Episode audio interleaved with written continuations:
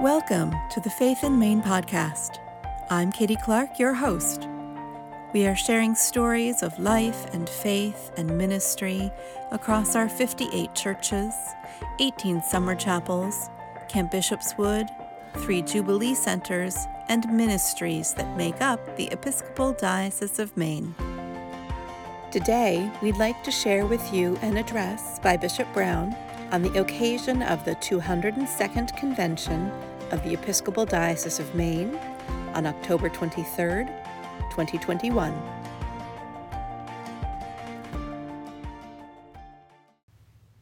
Grace and peace to you in Jesus Christ. In this, my third convention address to you, I come today with a joyous heart for our life together, for your faith, and for the beautiful gift that you give me week in and week out to be part of your life. You add full measures of joy and gratitude to my heart.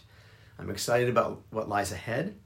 And today I'm placing before us four actions that I hope that we'll take together in 2022. They are to listen, to connect, to adapt, and to hope.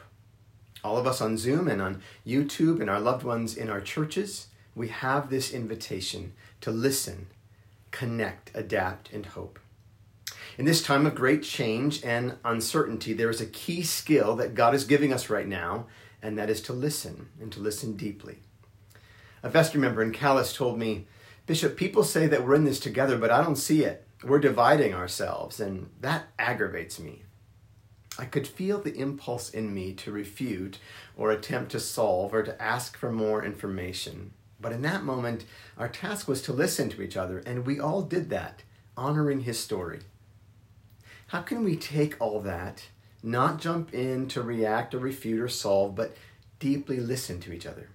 I know that when I listen, God's presence seems stronger. I'm less likely to make hasty conclusions, and I literally feel saved. When we listen with the ears of our hearts, another dimension comes, lightheartedness emerges, and we're often changed.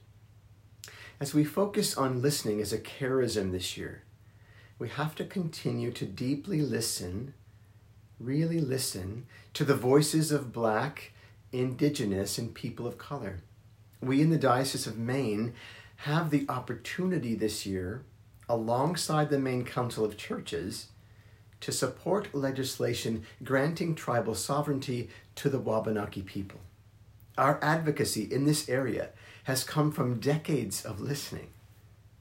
To listen is no passive act, but a bold move that might well be the difference between doing it the way that we have always done and discovering a whole new path. We move toward 2022 claiming the charism to listen. Second is connect. Last summer, the Bishop of Vermont announced a plan for Episcopalians in that diocese to address their current financial reality, which is stark.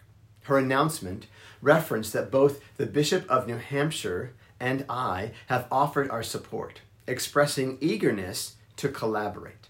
This is connection.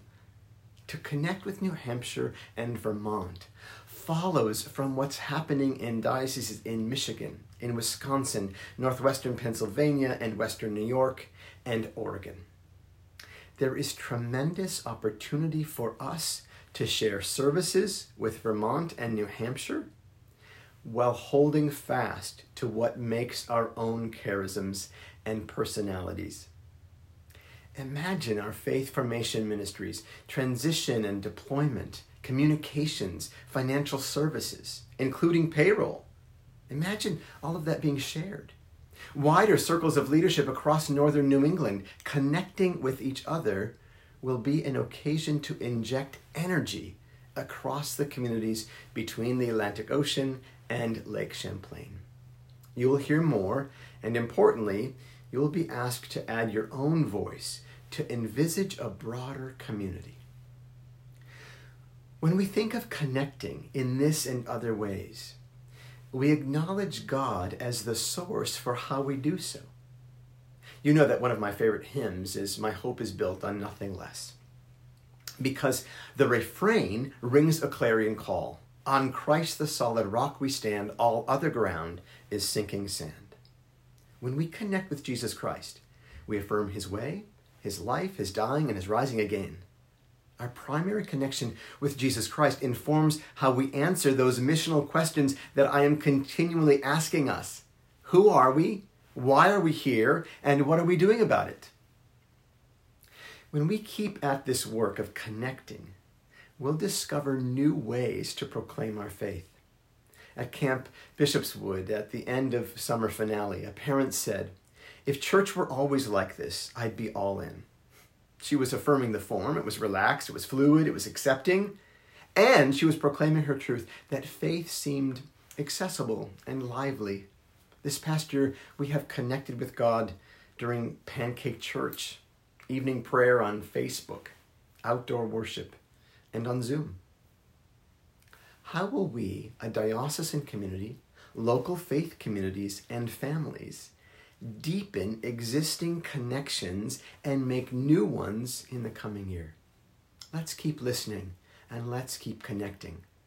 Because those gifts equip us for the daily work of this third thing to adapt, adapting. Almost everything for nearly two years has made us adapt. It's been easier for some of us than for others, of course, but every one of our congregations has learned and is learning new things.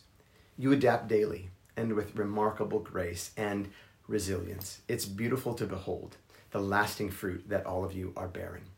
Phyllis Siebert is a vestrywoman at Christ Church in Eastport. She was formerly the chef at Blaine House, and she served food there at the governor's residence for five governors. She retired to Eastport and she turned 90 this past year. Until 17 months ago, Phyllis had never heard of Zoom.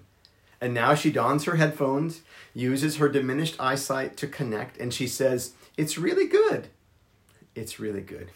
She feels more connected and engaged in parts of church than she has in several years. We all know that Phyllis's story about adapting echoes stories from each and every one of our churches. Connecting in the digital realm is one of the ways that we have been pushed to adapt in the last couple of years. And friends, digital life is not only here to stay, but also is now the primary building block for our future. When St. Peter's in Portland worshiped via Zoom in the first quarter of 2021, they had people from California, Florida, Vermont, New York, New Mexico, Pennsylvania, and from England and from Chile. Every community who is online makes a similar testimony, right?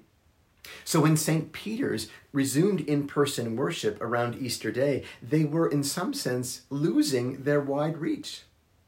Now, I'm not suggesting they shouldn't have returned to in person worship, only pointing out what all of us know and need to embrace.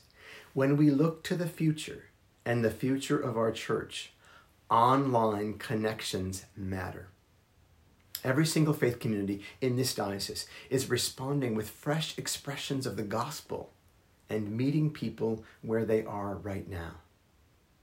Last year, we moved potatoes from Aroostook County to food shelves throughout Maine, energizing us to join what's known as the Christian food movement. It's a movement in which we, I think, should play a key role. Did you know that Maine has more organic farms than any other state? And more farms today than we did in 1960? And that our farmers are young, the average age is 37. Aligning ourselves with the Christian food movement is another way to listen, to connect, and to adapt intersecting with our ongoing call to address climate, racism, and poverty, and it holds out the promise of further blessing the ties that bind Mainers one to another. Expect to hear more about our involvement in the Christian food movement in the next several months. Don't you think it's strange that our faith, Christianity, that began with a call to change, is often resistant to change? Some of us are nostalgic for what was just 20 months ago, and yet healthy expressions of any religious practice proclaim the real life that real life is right now and also in the future. We have to take care not to move backward or so far into the future as to discount what's in front of us right now. We shall keep at this business of adapting, and in doing so, we will meet people where they are. Our convention theme is Go Forth with Hope and Grace. So I conclude with this fourth and final action to hope. It is the primary theological premise for our life. The letters to the Romans and Ephesians, among elsewhere in Scripture, give us gorgeous images. Endurance produces character, and character produces hope. Oh, friends, all of this is from everlasting to everlasting because hope does not disappoint. God's love has been poured into our hearts through the Holy Spirit. And with the eyes of our heart enlightened, we know the hope to which Jesus calls us. We know the riches of his glorious inheritance among the saints. Hope, a living hope through the resurrection. That's what we do and who we are. Always ready to provide an account for the hope that is in us. When we sing, It is well with my soul, that's hope. Let's go forth into the mission that God is giving us to listen, to connect, to adapt, and to live with abundant hope. May it be so, in the name of God, Creator, Christ, and Holy Spirit. Amen. Thank you for listening to the Faith in Maine podcast, brought to you by the Episcopal Diocese of Maine.